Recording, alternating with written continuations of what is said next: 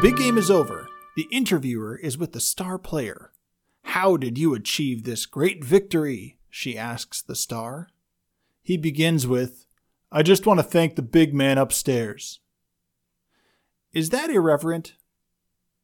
Greetings from First Covenant Church in Lincoln, Nebraska. I'm Pastor Evan, and this is Behind the Text, a podcast that covers the details, points, or Bible nerd stuff we just couldn't pack into last Sunday's sermon. Sometimes we hear it in the movies where the villain says he will put the fear of God into a person. Other times it is a simple admonishment to fear God. James tells us that even demons know who God is and tremble in fear.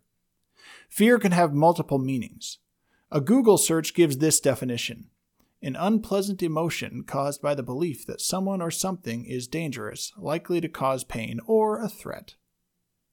Too often, this seems to be the operative understanding of the fear of God. Certainly, this type of fear of God can be real.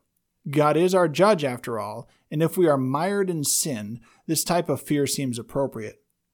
But what is meant by something like Peter's words to the suffering churches of Asia Minor when in 1 Peter 1:17 he instructs believers, quote, "Since you call on a Father who judges each person's work impartially, live out your time as foreigners here in reverent fear." Unquote.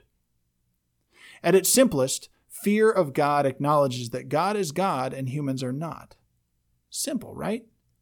Yet we as humans continually deceive ourselves into believing that we can be like God, see the Garden of Eden, or believe we have the power to make God do what we want, see the Tower of Babel or Simon the Sorcerer in Acts 9. Proverbs 1 7 tells us that the fear of the Lord is the beginning of knowledge.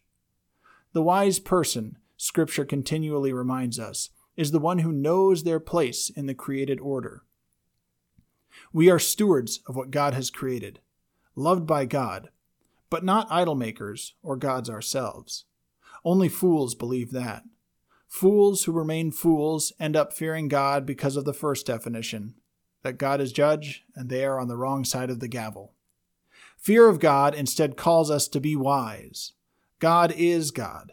You live under God's gracious, loving, and sustaining care.